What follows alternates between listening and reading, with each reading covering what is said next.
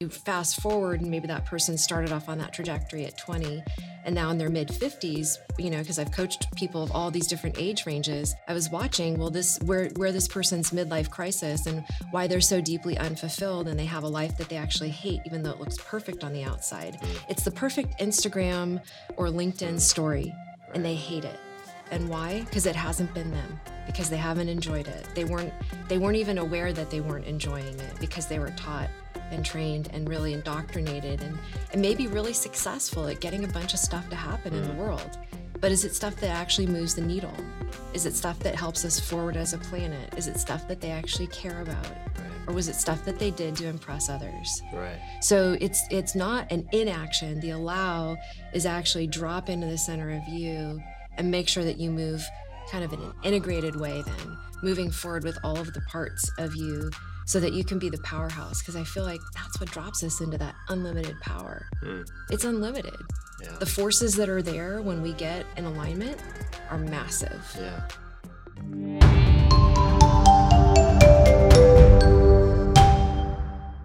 Welcome. I'm Brian Gates, and this is True Leader Shift.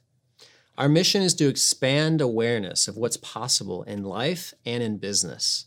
I created this show to introduce you to business leaders and life hackers so that you can learn about the pivotal moments in their lives that shifted their perspective on what it means to be successful.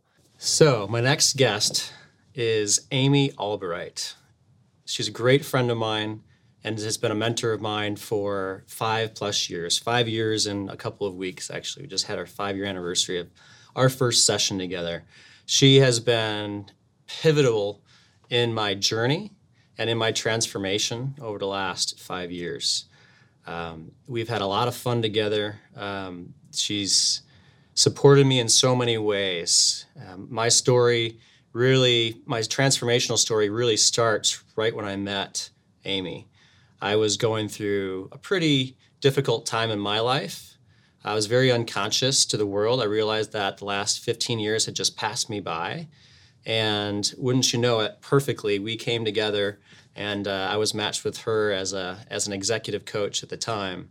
And she really, really supported me and helped me open my eyes and make me more aware in the world.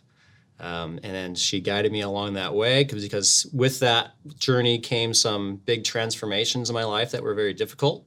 And she was there and supported me and taught me how to slow down in life so that I could notice what's actually happening around me. And ever since then, it's been uh, it's been an awesome journey. Uh, we were together in in, co- in, a coaching relationship for about uh, about two years. She worked at the time as a consultant with Dave Asprey and Bulletproof in that organization. Um, she decided to go in house with them and work as part of their team for a while. So we separated for a few years. And then uh, once she went back out on her own doing her thing, we reconnected. And that was about, about two years ago that we reconnected. So it's been an awesome journey. She's taught me a lot, and I consider her my top mentor um, along the way. So I'm excited for you to get to know her and I welcome Amy Albright. Thank you so much. Yeah, thank you, Brian. Thank you. Such a pleasure. Thank you for being here. Absolutely. Yeah, it's it's amazing to have you sitting here with me on this show because we've sat in this way so many times. It's true. for how many hours, right, over the last five years? Mm-hmm. It's And true. It's just a lot of fun. So, um, yeah, so I mean, I've talked a little bit now about how you've helped me. We can get more into that, but you have an incredible vision for the world. Yeah. And you've shared that with me along the way, and it's continuing to evolve as well of how you're, what you're doing to make that vision come alive. And uh, so, share a little bit about about your vision. So I guess I can tell the story from an individual because we just started there with you.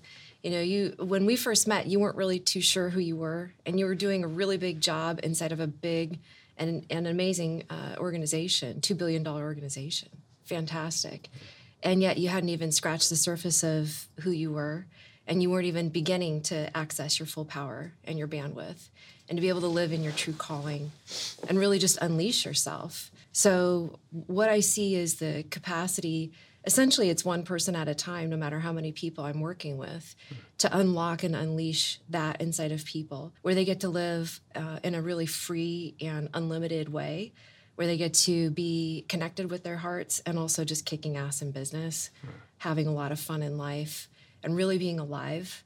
So when we put that together in a collective, when we really look at, you know, millions of people living that way, everybody understanding that they are inherently a leader. This isn't an exclusive club, and it doesn't matter what your rank is or what it is you do with your time.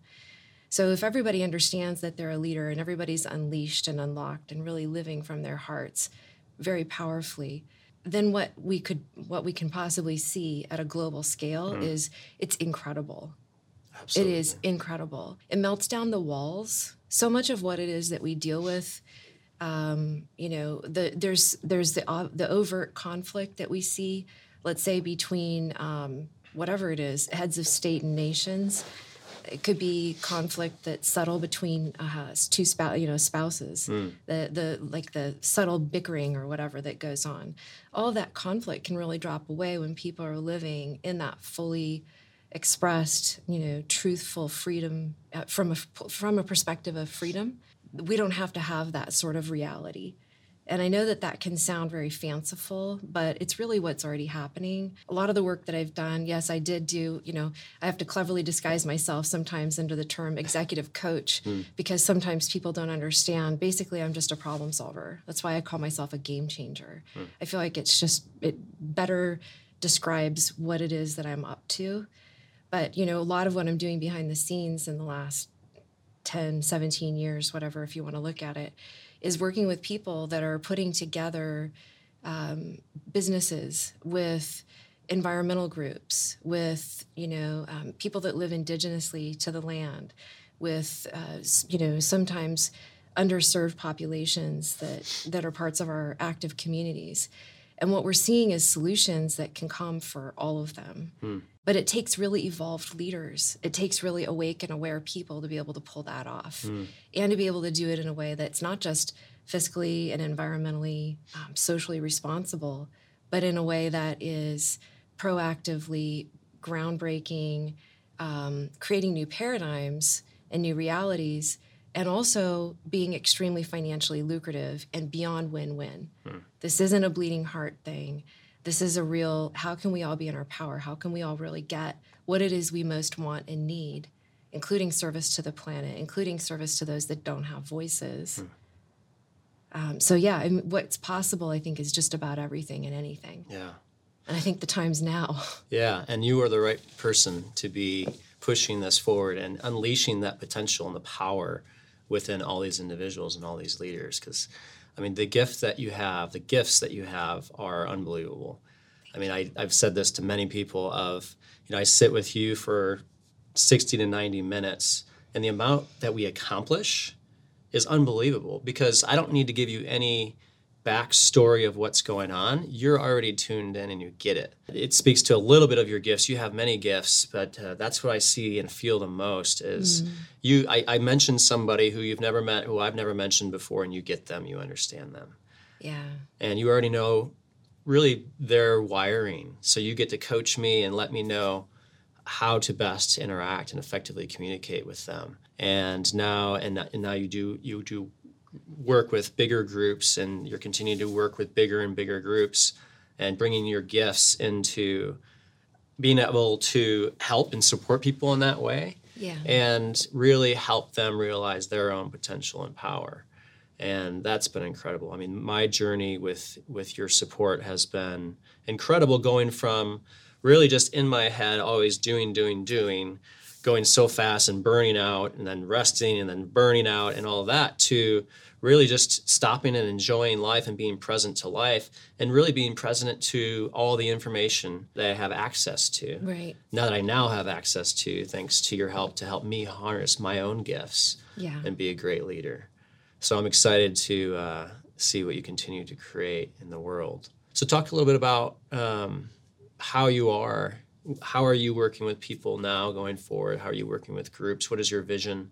What is your strategy for that? Yeah. So I still do work one on one. There's just nothing that can replace that for me. I, I love the, the the connection time with just one person and being able to look really deeply into their world and develop that particular individual quite you know take them as far as they can go and i choose who i work with very strategically i look for the people that can make the biggest change hmm. i see my clients not as opportunities for business but for opportunities for global change hmm. so i really want to make sure that i'm investing my time and putting my power behind the right people hmm. people with the right hearts and minds and people with the right kinds of uh, skills and talents ultimately my gut tells me who i should work with hmm. so that's who i'm choosing to work with on an individual level but there are so many only so many people i can work with in that format so that's you know over the years i've done different kinds of things but i am going to be coming back around into working with larger groups both in person and probably online as well just so that i can really um, be inclusive rather than exclusive to people that can fly and find the time to travel and mm. uh, all of that so i'm really enjoying um, getting back into that and being able to work with groups again uh, it's it's really fun. I love to sit and again, like you said, with very little information, hmm. I just get a, a ton of um, a ton of insight, and I love to do that and to do that with a group so that people can learn. Because what I've what I've known for a long time now, again, I've been at this 17 years. One of the things I learned right away is, whoa, wait a minute, we're all dealing with the same stuff. Yeah. And I don't care if it's a um, if it's a stay at home mom or if it's uh, the CEO of a multi billion dollar corporation. We might look different on the outside. We might have different genders, we might have different roles. We all have the same fears. We're all messed up. We're all we're all sort of beautifully imperfect. right. Well put, right. More delicately put. Yeah. yeah. And uh, and so being able to to see what's inside of someone, to look really I mean, I think I maybe a way to describe it is I can kind of see deeply into their soul, figure out who they are, what they're supposed to be doing, what mm. it is they most need to hear, and relay that to them really quickly mm. so that they can get a whole nother perspective, get much more free, and then be able to move forward and actually have an action plan. Because what really limits us isn't our knowing how to do something; it's the it's the belief structures that are existing behind the scenes.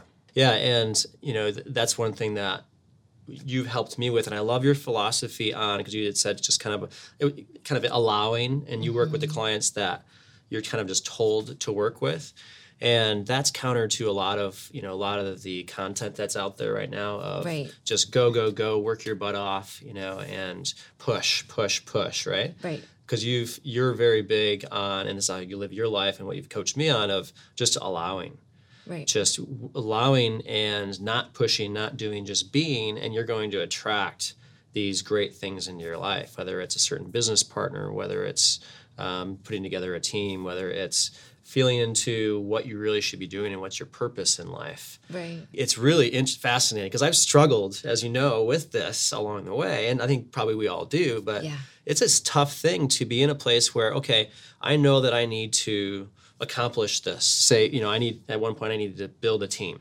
mm-hmm. and it's I thought that I need to go out there. I need to be meeting people. I need to figure this out. I need to, you know, work really hard to find a build, try to build this team. And what you coached me on was no, stop. What you should be doing right now, you should go surfing, and you should go do some yoga. And that's what you should be doing right now in order to attract this team. And they will just come to you.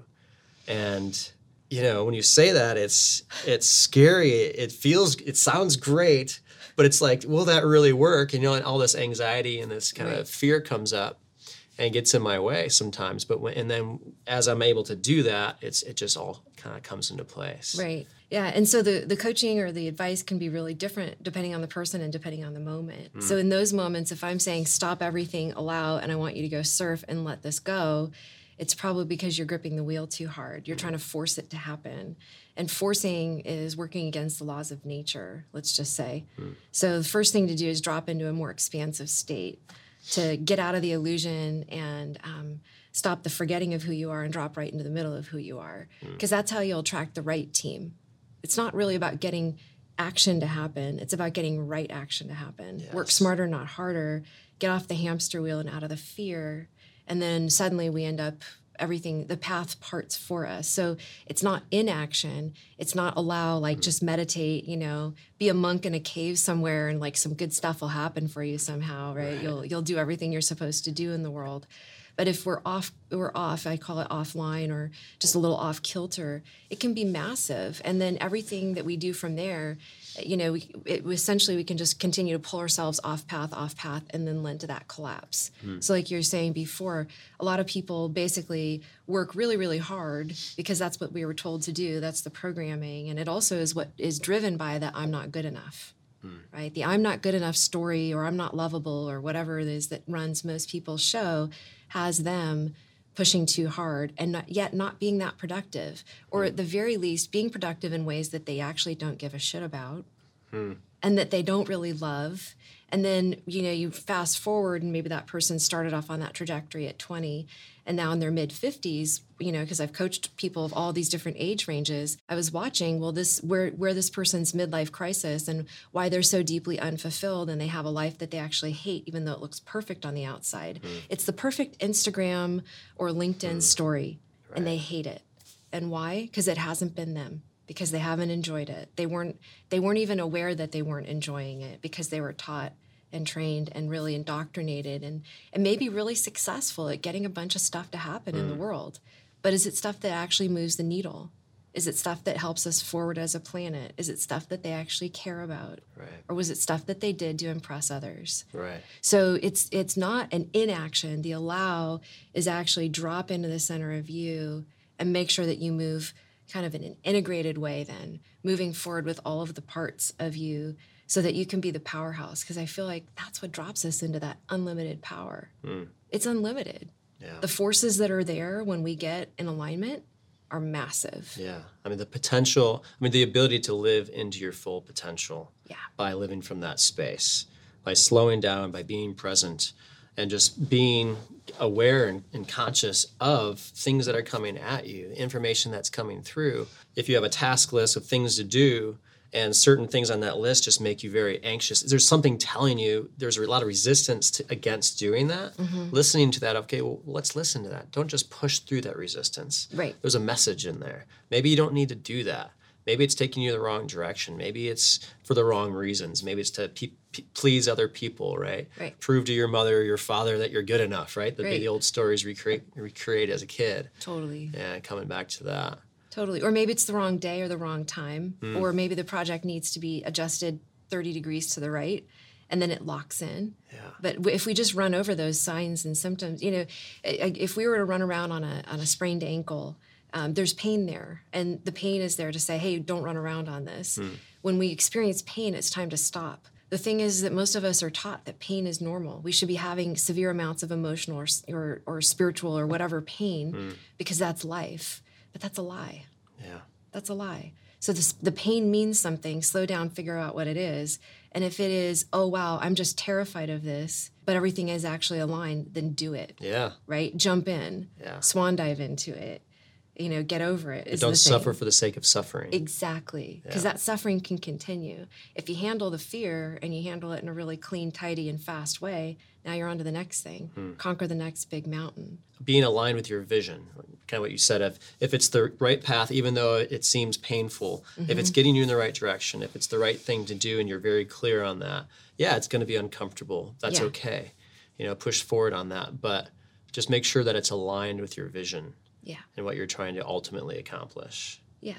Similar to working out, we don't want to work out to the point where we collapse, right? Physically. So we want to be pushing an edge. We want to be working. Maybe we add a little extra mileage or we we try to do something faster or a little add a little more weight to the stack of weights or whatever it is. Hmm. But we don't do massive things that are outside of our growth pattern with that. And same thing with anything else that we're growing into. Yeah, we need to be working an edge. The flow state, which is, you know, it's it's possible and achievable for for everybody. The flow state is available when we're working an edge. Hmm. I think the thing that happens is people either grinding on all their gears and they're way past, they're way out over their edge and not handling it, or they're way dropped back and hmm. they're just living inside of a safe zone. Hmm. So they're kind of numb and you know the zombie apocalypse kind of idea like the real zombie problem and, and i think the, the metaphor that's there is people are just sort of dead. And they're not working an edge. Yeah. and they're not waking up every day and saying what kind of a miracle can i create? What's new for me today? That is that's fascinating because yeah, it almost it feels like there's a lot of people on each end of the spectrum, Mm-hmm. either zombie apocalypse going through their life and just kind of in not not flow state, but just a unconscious state, and then there's people that are pushing so hard, Mm-hmm. and you know the people that are on the pushing so hard point tend to be the leaders Yep. of organizations or just leaders in the world and you know bringing them back um, to that kind of that sweet spot Right. so that they can really harness their gifts i mean these are the leaders of the world Yeah. and if they're just pushing and doing all these things for the wrong reasons Right. which a lot of them a lot of us are right humans are Mm-hmm. that's what's putting us into kind of a dangerous place Yeah. for society right now Yeah. and what could be possible if we could shift the, how these leaders are leading in their lives and leading in the, in the world to a place of really tuned in, tapped into what's right, Yeah. tuned into their true gifts, and being able to fully use that creativity that they have access to if they can just drop back and slow down, put on the brakes a little bit, Right. and check in every once in a while. Yeah, it, it's like dropping back before you head into a turn and then you accelerate, right? We talked about that. That was the very first, our very first session five years ago was exactly that. The motocross analogy you used for me because you knew I rode, Yeah. uh, braking prior to the turn, Right. and how much more efficient it is, how much less energy it takes, and how much more speed you actually create and gain through Yeah. the process. Absolutely, and it's just being it's being fluid. So it's not less powerful. It's actually thinking about I want to win the race, not I want to make it through this turn as fast as possible. Yes. Because if you go too fast through that turn, you can crash and burn. And then mm. where are you? You've got to put back all the pieces, and and that's what I see. A lot of really successful leaders that are doing massive things in the world are actually crashing and burning constantly. Mm. So when we drop it back a little bit and we know how to work with the flow and meter all of that, uh, we really get optimization and they do they drop into their genius. And they move from an entirely different place. The other thing that happens is the blinders drop off and they're able to include more people. And that's one of the beautiful things. Because they're already used to being in a leadership role. Um, so being able to then lead from a whole new paradigm it lights other people up. Even if the people that they're leading or that they're rubbing off on don't understand it a lot of the times they're like whoa so and so's got a totally different mojo now. Have you mm. noticed how cool calm and collected he or she is? And there's this whole nother you know and now they're launching this whole program in, in the business and everything's transforming and they have no idea what's going on and what that what that leader's really up to. It mm. doesn't have to be front facing but so is it on a it's kind of a subconscious level that people pick up on this maybe? absolutely So what's what's an example of that? Somebody you've worked with that's gone through that transition. yeah, one a, a CEO that I work with, um, it, you know, it's kind of who I was just describing. He's he's got an incredible mojo about him now. You know, he used to show up a little bit tight in the throat. He would, you know, you could you could hear it in his voice. You could see it in his body. Um, he was people pleasing. He wasn't very confident in certain ways. He was newly a CEO. Um, and he was leading at a difficult time. He took the post at a difficult time, but yet nobody else necessarily knew that it was a difficult time. And so, you know, there's just an incredible amount that has been unlocked. And everybody that meets him, whether it's, you know, a stranger on the street, the person that he got his coffee from, somebody that he interacts with in a very small brief, brief moment um, and up to you know the senior leaders of his team or other massive um, CEOs that he interacts with at some of these events. Everybody's like, "Whoa, what is with that guy?" and they're really they're describing mojo. They're describing you know we're basically we're animals and we're taking in huge amounts of data all at the same time. And we're aware whether somebody else feels safe inside of their body or not. And we're taking cues just like gorillas do or, or orangutans or whatever. Um, you know, I love to study how animals interact. It's very different than us, but it's actually all the same. We're mammals, and uh, you can't fake that. It's real. Uh, it takes a huge amount of courage. That's one of the things that I definitely see and acknowledge with the people that do this kind of real deep dish work. You know, you, it cannot be faked. This isn't paint a coat of happy over the top of your life and pretend everything's good Right. this isn't just pretend to be confident or um, pretend that you don't have issues. Pretending is dangerous. And it's, I mean, it's really going in, in some cases, it's going into some un, very uncomfortable and even some suffering that you're going to incur along the way. Mm-hmm. But it's so, the, the payoff is unbelievable, right? it's massive. and it's it is really interesting how um, because I know it and I feel it with me with my shift and I have good days and bad days right so mm-hmm. each day I get to see the difference of how I see the world and how I impact others with my state of being Yeah. you know if I'm totally if I'm tuned in and have you know just very present and going about my way in a very with a very positive high frequency I attract that, right? I see the world in a beautiful way. Right. I people are smiling back at me. Yep. You know, the interaction I have at the coffee shop with people, people go out of their way to say hi and you know, Mm-hmm. we have a little interaction. You know, compared to the other days when, you know, I'm kind of closed off and I feel like I see everybody else is in a bad mood too. Right. It's it's fascinating. Yeah, or It they just- spill your coffee or whatever it is. Yeah. Like there's a whole series of events that can go a different way. Yeah. Absolutely. It's so interesting. It's such a good indicator too of where I am, right? Mm-hmm. So now when I go about the world, if I'm seeing a lot of people in a negative place, if I see, if, if, if I tend to see a lot of people who are just complaining about things Yeah. or not happy, I get to look at myself and say, hmm, why, why am I attracting that? What's going on with me that I'm attracting that? Right. into my my world right now and it's a huge indicator for me it's like all right well I, I probably need to go and take slow down a little bit check in with myself whatever it is go surf meditate Yep. or just Get take back a few online. take a few breaths I mean, sometimes it's just as easy as having a couple of breaths Yep. you know being grateful for whatever the world just expressing some gratitude and appreciation and it can turn around pretty quick Absolutely. Yeah, presence and gratitude can shift really quickly. The main thing is is getting out of the um, the being the victim or or thinking of yourself as a victim. To some extent, if we're having a bad day and people aren't behaving the way that we want, and we're seeing victims around us, then that must be a piece of what we're um, living into.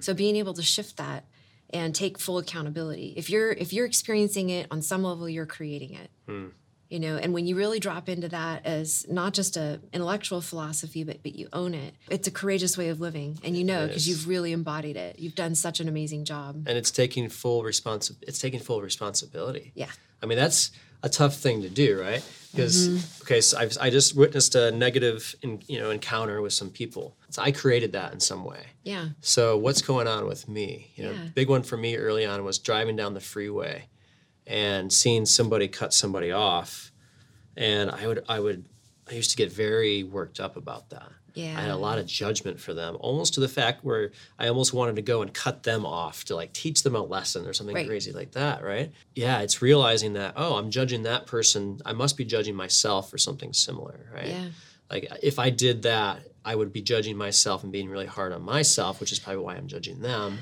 And that's what's coming up in me right now. Yeah. Anytime we judge others, we're judging ourselves for some that either that exact thing or something that's triggering that for us. Totally. And that's that can be a tough thing too right? Because now um, you're taking responsibility for a lot right? Yeah. But taking that responsibility you have the power to shift it totally. right? and and unconditionally love yourself and the other person whether it's the person that cut someone off or whoever else you think is doing something wrong in the world. Yeah. just unconditionally love them you know i mean it, that's love is a really powerful force. And again this could sound some like some fluffy woo woo crap but um but i think if we're going to have the most powerful force that exists then maybe we should pay attention to it and utilize it fully. So it's again not sit around in a bliss bubble and pretend everything's good Yeah. but holy crap this is coming up for me in real time. I'm on the freeway and i'm pissed off right now okay so rather than being pissed off at that person and then feeling bad for the victim that they cut off i mean do you realize how many parallels and and you know like analogies there are with this right Right, right. so it's like what about if we just shift that paradigm? And right now i love myself for the fact that all that anger came up and um, not have to make myself right. Maybe what is it that i'm not feeling good enough about that i have to be better than someone else right now? And get excited about the opportunity to dig into that and understand it and, and break through it yeah. Yeah. And maybe that other person didn't even know they were cutting someone off. Maybe they did and they they have a belief about that whatever it is right? But can we know. just give up the story on that for a half a second? Because ultimately if someone chooses to live inside of that that's their own jail cell. They're not driving in a car they're driving inside of, of bars or walls. Mm-hmm. and that's a that's a perspective and a, a reality that's actually well it just limits freedom. We could say it's a dogged pursuit of freedom the truth that gets us there so the truth of it is is it doesn't really matter exactly what just happened. What matters is what's happening inside of us. Earlier when you were describing i love that the the, the polarity between um, you know the the people that push really hard and you know kind of that traditional leadership where they they burn out and they push really hard and they overwork and they do it all for other people and they care so much what other people think. And then there's the people on the other side of that that are in rebellion of that right? But what happens is that those people have secret things that happen inside of their minds and in their interactions where they actually judge the shit out of each other. Hmm. And they use so much of their energy making themselves not the other person or wondering and blaming themselves for not being more like that or whatever it is. Hmm. So when we take and we clear out, for instance, all of the, the real estate inside of someone's being about that push pull, whether it's the the drivers on the freeway or the people that don't work hard enough. How come nobody but me works so hard? You know, the perfect martyr story. Hmm. It's like if you give up being a martyr, you actually have more bandwidth and you'll get more done. And also if you give up the idea of I'll just be a zombie, I'll eat really crappy food so that I feel kind of numb. I'll do really numbing things. I'll get another dopamine hit off of my smartphone right now hmm. rather than actually engaging rather than actually dropping into my life and maybe making myself work a whole bunch of edges that I haven't ever worked before because I've just been disengaged. You know, if we can get those people rather than saying be the opposite, my my encouragement is is be who you are, be in the truth, and do whatever you've got to do to burn through um, whatever it is that's holding you back, so that you can get to that truth, that real balance point, um, that real alignment within oneself. Um, and then when you're there, that's freedom. And you know when you're there because it feels good. You're not in pain anymore. And when it starts to feel good, it can feel really, really good. And it can be that flow state. And flow is a high. You want a new drug, you want a new thing to chase. I mean, that's the perfect thing. For people with really big appetites, chase flow. And you can't get there when you're pissed off or having an argument, even in your own mind. Well, so talk about flow because um, I mean, you can is it you could also be in a in a flow activity. Um, I guess I so. Do you think flow is good no matter what? Um, you could be in a flow activity that is in something that does is not productive for you at all, or do you are you thinking? Do you say that flow is always productive for you? if you're in a flow, it's probably productive for you, most likely, even if it looks non productive. Because what is productivity, right? So, you know, maybe like when we look at children's education, isn't art important? Well, you know, some people would say, well, it's not going to get them anywhere in their real job. It's like, uh, yes, it will. It's going to teach them innovation, creativity, and how to drop into flow. Right, and dropping into flow is where the genius lies. Okay. So they could hide, you know, they people can hide in activities um, and kind of swirl around inside of things that maybe don't move them forward. But probably they'll lose the flow. They'll probably lose that that creative edge, and they're not going to have that same rush. They'll be hiding inside of it. So it's it's not about the activity per se. It's about the actual um, biology. That makes sense because if you're if you're doing something that puts you in a flow activity, you know, whatever that, what could that be? I mean, maybe it's just creating a certain spreadsheet, right? Like you're you're at you're at the office and you get in this spreadsheet and you're really honing this spreadsheet, um, and you're in flow state because that's that's your thing. Which you know I've been in that before. And sometimes you you can get to a point where you're doing it really to avoid doing some other things, Right. but that doesn't last very long because that knowing that you're doing this to avoid Yeah. pulls you out of that flow state and you become aware of all right this doesn't feel right something's going on Exactly. So it's different than geeking out on and falling down a wormhole. Like you can end up on a on a web search or a spreadsheet or doing some activity. or streaming your news feed Yeah, exactly. Yeah. i mean you can Exactly. feel like you're in a flow activity just streaming your not. news i mean you're you're somewhere because you're not freaking conscious Right. and all of a sudden 45 minutes has gone by and you look at the clock and your eyes are bugging Right. out because you've been looking at your phone for that long and Exactly. And you feel dissociated. Hmm. You feel disconnected from yourself. So you've not been in flow, you've been sucked in. Hmm. You've been hypnotized, you know, by something. yeah And that's a different thing. That's that's part of that addictive, you know, negative addictive behavior, Hmm. right? With flow state, maybe let's say you do. Um, sometimes I'll I'll just feel really inspired to check my Instagram feed, right? I don't know why, but I just get that feeling. I'm on there when I get that feeling for probably two minutes tops. Scroll, scroll. It's like I'm not even looking at it. I'm not even looking at it. I'm finding the thing that I knew I was on there for. Boom, I got it. I read the message. I turn off the Instagram. Right. So that's Instagram consumption done one way that is productive. There's Yeah. more ways than that. But if you if you find yourself, you know, an hour in and down multiple wormholes and you kind of feel glazed over Yeah. and tired at the end, your body is an antenna and it's telling you it's a feedback system saying, "Hey, wait a minute, um, that wasn't the right amount. That was too much consumption. So just like water or food are good for you, too much of it can kill you. So Instagram or or all these different I'm just using that as an example. Mm-hmm. It's not necessarily that it's toxic, it's how it's used. yeah And we know because of how we feel. If we overeat, we're in pain. yeah If we over Insta, we're not feeling so good Right. and it's hard to get back online so you know using it in a flow state is a totally different thing same thing with the spreadsheets hmm. You know the other part too is being able to trust like when you were when you would fall down into spreadsheetville what you were doing was actually building out a huge amount inside of you. You needed a certain kind of discipline. You needed a certain kind of knowledge. You were building certain kind of lo- uh, logical and, and um, linear skills that you still do use even though the way that you move now is much more based in feeling and instinct um, but now when you need a spreadsheet you know how to build one and you know how to really work it. You know in, and those are skills that are really valuable moving forward. So i think everybody's got a period so we don't want to look back at that as a as a negative thing Yeah. you know? And you know maybe it's going through school or maybe it's going through a developmental period.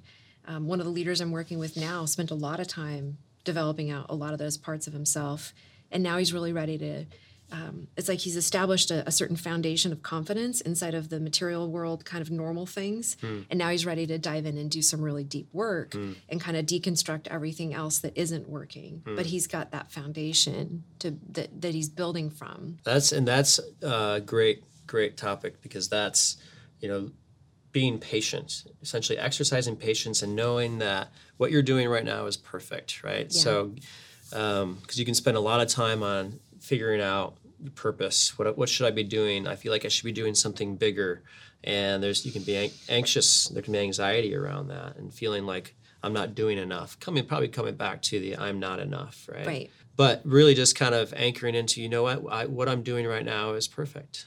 You know, it's it's putting me it, it if it is getting you in the right direction. You, you likely we need to build skills along the way yeah and have certain experiences to help add to our tool belt, which will continue to help us go and achieve that higher purpose. Yeah. And, and it, the journey's not usually a logical, linear one.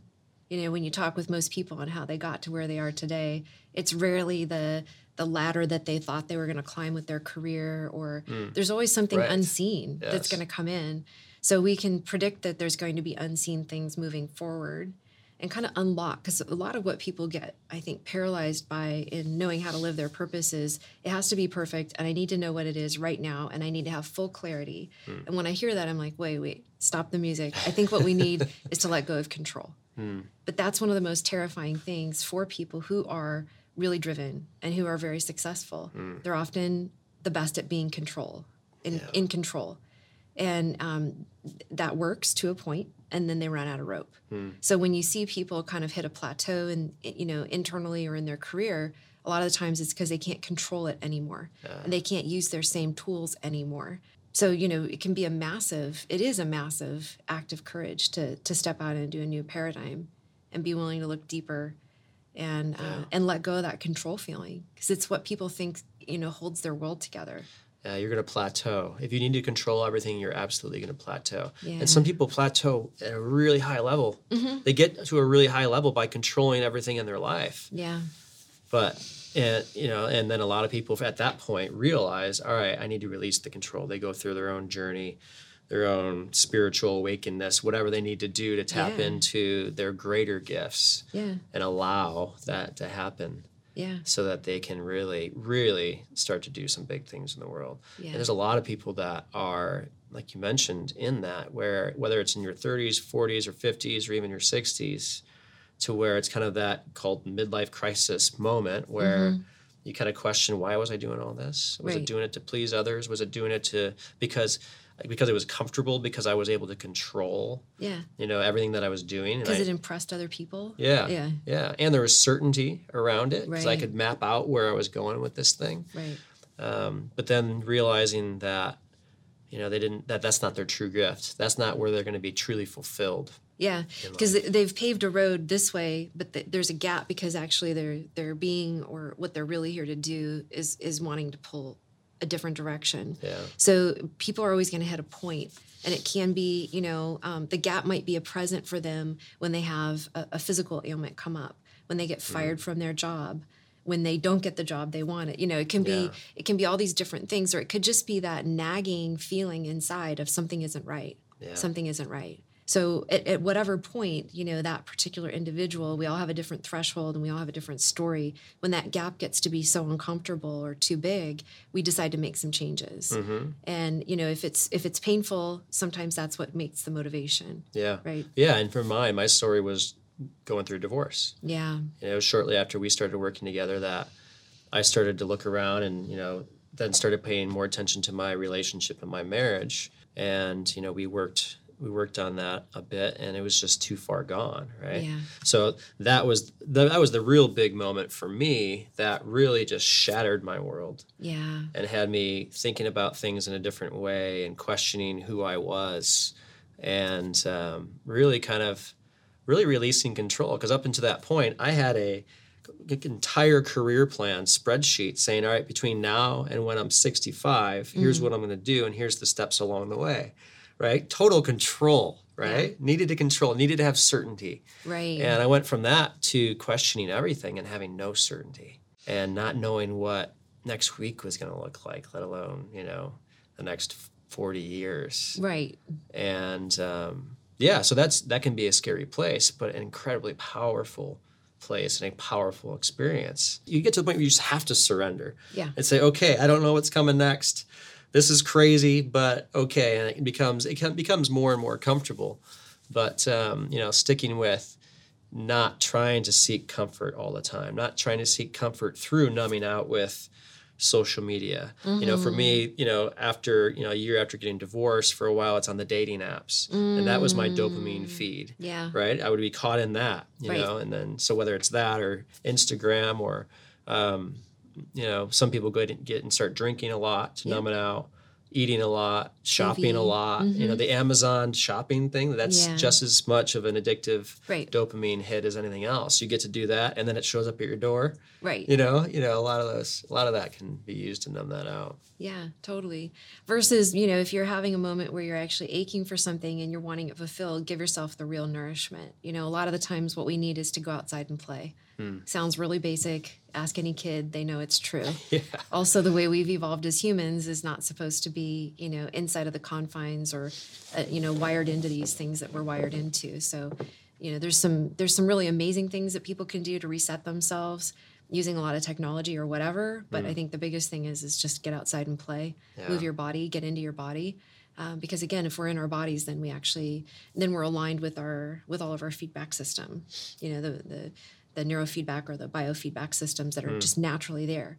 So um, from there, we can just make small course corrections. Mm. So for you, you had a really big, um, kind of like a smashing open event happen, and that's the way that your story went. But for some people, it'll just be the, the small steering um, and, and listening kind of in every moment. And and I think for all of us, it's that's essentially what it will be. Mm. In the long run, we do have that small steering system. Yeah. Sometimes though, yeah. Sometimes though, it's a little bit more like the red phoenix bursting into flames and being reborn again from its own ashes. You know that metaphor and that mm. analogy. Mm. Um, and I think those that are really the most courageous and really wanting to work an edge and really have a big appetite for um, for all of this, being willing to just basically die and be reborn again inside of things. So, but just so that you know, people can catch the story. You didn't when you were going through your divorce process. You were still having this amazing. You know, you held a really important role inside of an organization. You were still running everything that you were running. Yeah but it was more of an internal experience that you had. Mm-hmm. Um, right. But that's what led you to be where you are at today. Right. And and for and I was ready for it too. Yeah. Like, you know, just to welcome in, say, you know what, I am going to surrender to the uncomfortable, and we're going to yeah. really make the most out of this. And stayed away. I actually drank less after that, and I was just mm-hmm. trying to stay as conscious. That's when I first started doing yoga, mm-hmm. started that practice and and meditation. And if you lean into it, it can yeah. be a huge gift right? Yeah. Yeah and we all and we all continue to evolve and have our paths and the things that come up for us in life and continuing to lean into the unknown the uncertainty in search of being able to realize our full potential yeah. and and the impact that we can have on the world. Yeah well and the mind wants to think it's uncertain and that's the trick that's the tra- the mm. trap of it right? So the certainty actually lies within the knowing that's there for everybody inside of themselves. Mm and that you that when you drop into the present moment into the center of truly who you are there's actually more certainty hmm. but the brain and the ego freaks out hmm. and so it's really just about dismantling that and not existing inside of that system. That's one operating system, but it's very limited. Again, like we were saying. So when you when you're shifting over into this newer operating system that that is massive, um, that feels and is unlimited, um, and can guide you, you know, all the way that you need. And, and, inside of that operating system exists all the resources you need. Mm. But when the brain freaks out and the ego starts to, you know, go bonkers, yeah, it can feel super scary. Yeah. But it's not. I mean, really and truly, it just seems like it. Right. You know, right. the the boogeyman kind of thing for a little kid. You know, it's they can be terrified of what's in their closet, but it is just genuinely a shadow. Mm-hmm. Um, so there's a lot that can get dismantled and um, very fast, very easily. And I and I think that you can definitely you had your experience of that. It, even though it was really scary, it can be really quick. Yeah. And actually, the more that you surrender into it, and just have that sense of trust, you know, mm-hmm. trusting in that this that there's um, that there's a bigger path, that there's a bigger play here, trusting in that your freedom is worth it. Yeah. You know, it can be terrifying to walk outside of those bars. You can feel pretty naked out there in the in the world, not operating inside of the cell that you've always been inside of. Mm-hmm. But then what's true is that you're free. Yeah, and I mean, and all of that led me to where I am today, and I'm incredibly grateful for where I am, and I appreciate your support oh, yeah. to getting me here, and in advance appreciate you your support continuing going forward, and Absolutely. you know, and us continuing to work together. Uh, so you mentioned the operating system a couple of times, and that's one of the things that you connected me with that had a huge impact and still does for me is doing different things to really get that uh, honing that operating system with inside me. A lot of different uh, biohacking oh, yeah. uh, me- methods that you've introduced to me, neurofeedback, um, even just the products that that Bulletproof. Uh, prov- uh, creates mm-hmm. and uh, through bulletproof coffee and all the different biohacks and dave's definitely a thought leader in that space yeah. and following him and um, so yeah so but neurofeedback um, explain a little bit about neurofeedback and why you even turned some people on to neurofeedback. Yeah. So I didn't really know much about it myself for a lot of years. I'd heard about it, hmm. and um, and then I I had been briefly in, I had briefly introduced myself. I actually cold called Dr. Drew Pearson one day on the phone and asked him some questions. And I didn't really put it all together, and it was kind of just I just put the whole thing on hold because then my one of my sisters had a massive neurological accident. Hmm and I took her to neurologists. I took her to, um, you know, holistic neurologists, regular neurologists. I took her to all kinds of doctors, and they basically said, well, she's basically going to be disabled the rest of her life and living in hell. Wow. She's the best that you can do is give her anti-anxiety meds, but what she's having is a sensory overload problem, and so her brain was just going haywire. Um, and so I actually, it, I, I, connected the dots finally after a few weeks and brought her to see Dr. Drew Pearson, and it completely changed her life. Wow. It brought her back. So she was, you know, she was just in a, in a really horrible spot and would not have been able to function as an adult in life. Uh, so, so that was your first. That was my that was my first introduction. Was basically saving wow. my sister's life. Uh, and and you know I would have been her primary care provider, so that would have really changed my life mm-hmm. as well. Yeah. So um, you know that was a that was an eye opener. And then when I realized you know everything that was inside of there, um, Dr. Drew is he's been a massive influence on my life. He was the first person that um, you know so he can measure what what neurofeedback is. Let me back up and start there. Is measuring the EEG, so the electrical activity of the brain. So it's a functional scan understanding of what's going on in the brain. And we can basically understand a tremendous amount you know, about what is going on, about how somebody thinks, about what their gifts are, about what their challenges are. You know, you can see somebody that's highly functioning and not realize that they uh, have attention deficit or OCD mm. or, you know, that kind of a thing. But you can also um, understand what kind of potential that they have, how they're how they are innately wired. So Dr. Drew um, is really a different human in that he understands. He's an extraordinary human. He is. He's a wizard. He's a special man. He yeah. is, and and the way that he has utilized neurofeedback is out taking it out of pathology, which is what most of the psychiatrists and you know the government and and um, the military and all that what they use it for is understanding pathology hmm. and kind of treating pathology, and he's using it to treat consciousness and to expand capacity. So expanding the capacity for insight, you know, expanding the capacity for compassion, some of these amazing skill sets. So I've seen massive changes for myself with it. Um, and I've also seen massive changes for people that you know that I've you know that I've seen go through his his programs or work with him. Mm-hmm. It's been incredible. Yeah, and uh, so the program that he is running now, Forty Years of Zen, Mm-hmm. which um, he's been doing for how two years now? I think Two- it's maybe three. two or three. I, I lose track. Okay. Yeah. that I've gone through, and I know you've gone through a couple of times. Yeah. Right. Mm-hmm. Um, yeah. So talk about your experience, or what, either for yourself or what you've seen in others, of how how that's helped them in their journey. Yeah, I mean, Forty Years of Zen is uh, it, it, that's an it's another Dave Asprey company, and and um, it's a, it's a neurofeedback intensive. So you go in and you do hours and hours of this a day, and then there's some really amazing debriefing and you know kind of a process that goes with it. And uh, basically, you just you learn how to drop into that meditative state. I think Dave coined the term because it's it kind of replaces maybe what would take 40 years of meditation training, and you can kind of get a massive amount done in just a week and then the changes actually grow neurologically for the next few months. Yes. Anytime we do neurofeedback, it, it's about three months to see the full, at least three months to see the full, full benefit kind of take place as the neurons grow and connect. I mean, people have come back so radically different. Actually, um, my boyfriend went and uh, did the program.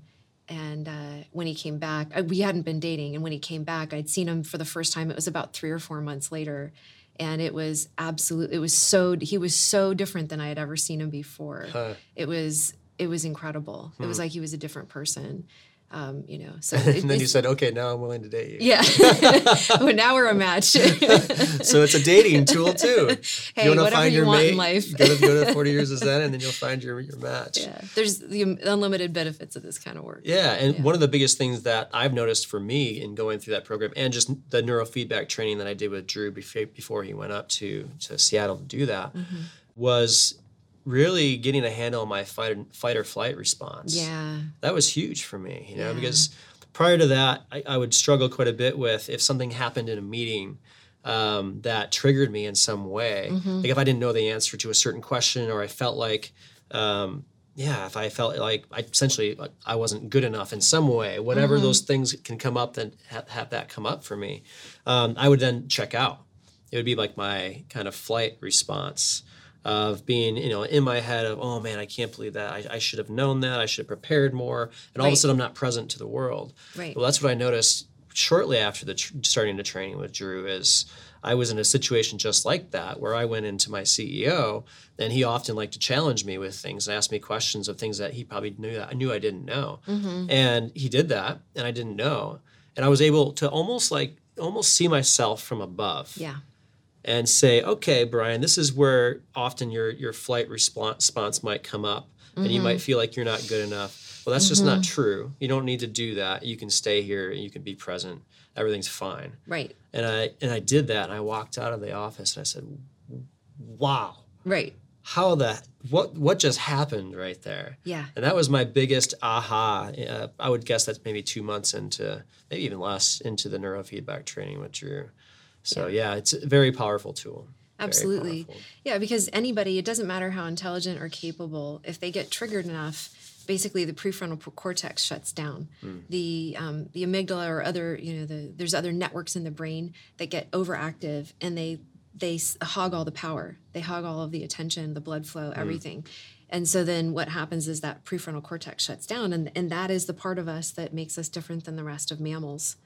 So when we're really triggered, we're basically as intelligent maybe as our dog or, you know, any other kind of mammal that might be roaming around, Yeah. which is kind of scary because, you know, often that's those those are the people that are in position of power and they're maybe operating, you know, in a very animalistic way. Hmm. So that's a lot of the behavior that we that we see. It gets it gets translated out. Hmm. Yeah. So yeah, being able to get out, you know, get the, the context, you know, get the perspective, not get triggered so far that you get down that wormhole and can't find your way back out. It, it keeps your bearings. And there's a lot of ways to get there. Neurofeedback is definitely a, one of the fast ways to get there hmm. to, to change that. So when you think about other other types of hacks out there, Yeah. what what are a couple more that have been real powerful for you or you've seen in others? Yeah. Meditation, uh, exercise. I mean, those are the basic ones without having to go too far Hmm. Yeah, that those everybody have been can around afford. for a long time. Exactly. because again, first and foremost, we're people. We're, we're, we're animals and we need to take care of our bodies and, and inhabit them and Um, you know, so eating well, all those things. Those are they seem really basic. They get overlooked, but they're absolutely essential for peak performance. Mm. And then there are things that can enhance sleep. You know, it's very simple. Um, there's sleep induction mat that I was introduced to when I was working with Dave, and uh, that has been really huge for me. Mm. Being able to improve my sleep, um, you know, and I, I use the Oura Ring um, for that. It's a, a, a you know, it, it, captures metrics while you're sleeping. Mm. I know that there are other devices that do that. I like Oura personally because it doesn't radiate you with EMFs as you're sleeping, which I think is a really important function. Nice. Yeah. so, um, and it gives a lot of inf- insight, and you can start to modify your behavior so that you're watching the data and the metrics as you're for your sleep. Mm. Yeah, there's amazing things that happen with light and sound. Uh, you know, something that's important for people to know is that I was innately so. Uh, in, oh, not innately. I was so locked down and in a control state. But when I started this journey a long time ago, that I was a massive skeptic.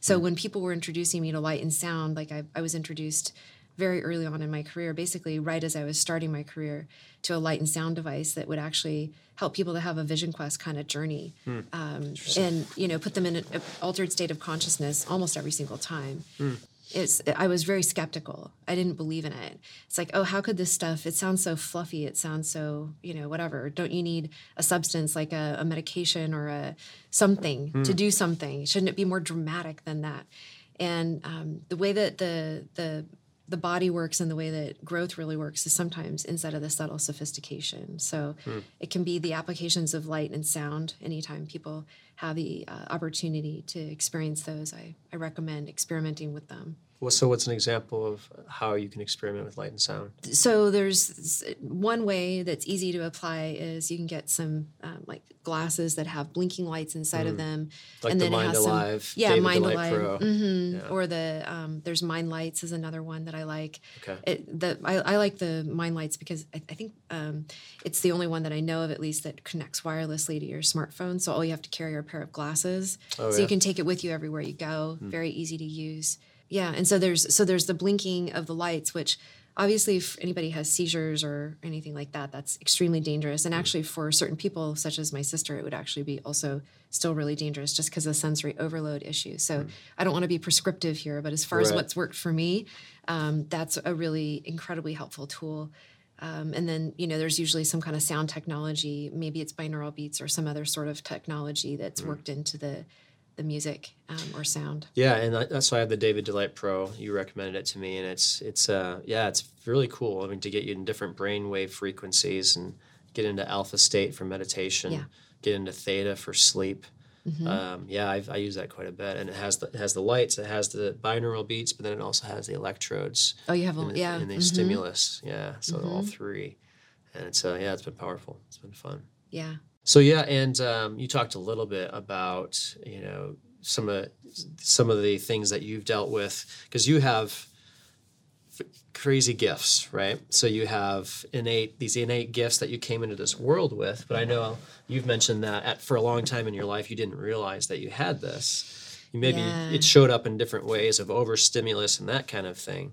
But you know you're it's you're a very unique person, and so talk about talk about how you've how that's been for you to have those gifts and what what you've done to really hone those things and yeah. It's really the origin story of of how i how i can even do what i do now. I've had to develop and and cultivate and find my own freedom and break through a lot of illusion along the way mm. and overcome a ton. And uh, you know i had a lot of pretty intense physical challenges. I didn't know what it was like to be well until i was almost maybe 30 years old so it's it was a really massive wow. thing every day not feeling well. Imagine the feeling of jet lag or having a really bad head cold or some kind of combination of those two, plus other things, miscellaneous other systems of my body were not working right. Um, so I thought of myself as sick and broken in a wow. certain way. Hmm. And then when you know if you have a head cold or jet lag, you also don't feel very mentally acute. You're not very sharp. So I thought I was also very not not very intelligent. Mm. And I had to work really hard for my grades. And I, um, you know, just kind of struggled with memory and different things like that. But really, um, underneath or, or behind the scenes, what was running all of that was low grade trauma, um, being told that I was something different, much smaller than actually what I am, mm. not understanding who I am, not even knowing that it was safe to go into that uh, exploration. So, really, my process of physical healing and um, uncovering my just basic senses, I'd say, um, was was just through um, the process of my own spiritual and emotional journey. It was a lot of bog. So when I say come into your own body, I was very dissociated and I didn't have mm. access to myself. So how could I how could I know who I was and how could I be at my full strength? Mm. Um, but then as I was coming into more and more of it, that's one of the things that when I realized when I was doing the neurofeedback work um, is that I'm actually a lot of standard deviations outside of normal on a lot of different things. Hmm. So, and I had no idea because again, I thought I was kind of broken and defective. Um, so the the mind mapping, the EEG came back and right. told you a lot. And Drew's like, "Whoa, wait, what's all this?" You know, and again and again. And as technology um, with EEG technology moves forward, the ability to measure the brain, um, we've just found more and more layers of what makes my brain really different. Mm so it, it's it's interesting you know it's it's fascinating. I never knew what it was like to be me back when i was sick and feeling broken. And also i don't really know what it's like not to be me now because yeah. that's how consciousness works. It's perspective. Yeah. Yeah. That's awesome. But one of the things that that helps me to understand is um, evolution and how much is possible. Hmm. and to be able to see through all of what may present. Somebody might look really not so great um, but it's it's my job and also my ability. And i think we can all be challenged with this to challenge ourselves to see the truth of who someone is and what's possible for them and give them the opportunity to rise to it. Because hmm. transformation can be just it's it's radical. Mm-hmm. i just want to again express my appreciation for you. Yeah. Because what you're doing for me and so many others is so powerful in shifting the energy of the world.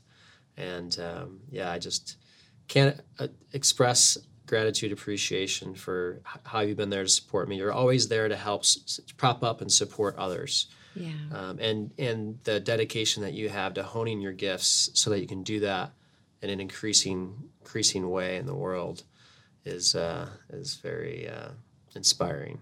So I appreciate it very much. Thank you. Yeah, thanks for that acknowledgement, and thanks for trusting and being courageous enough to take the journey. You're Absolutely. an incredible human. Thank you very much. Yeah. Great to have you. Thank you. And we'll have you back again soon. Sounds we good. We could have talked for three more hours. I think so. Easily. Yeah. All right. Well, thank Thanks. You. All right. Bye. Bye.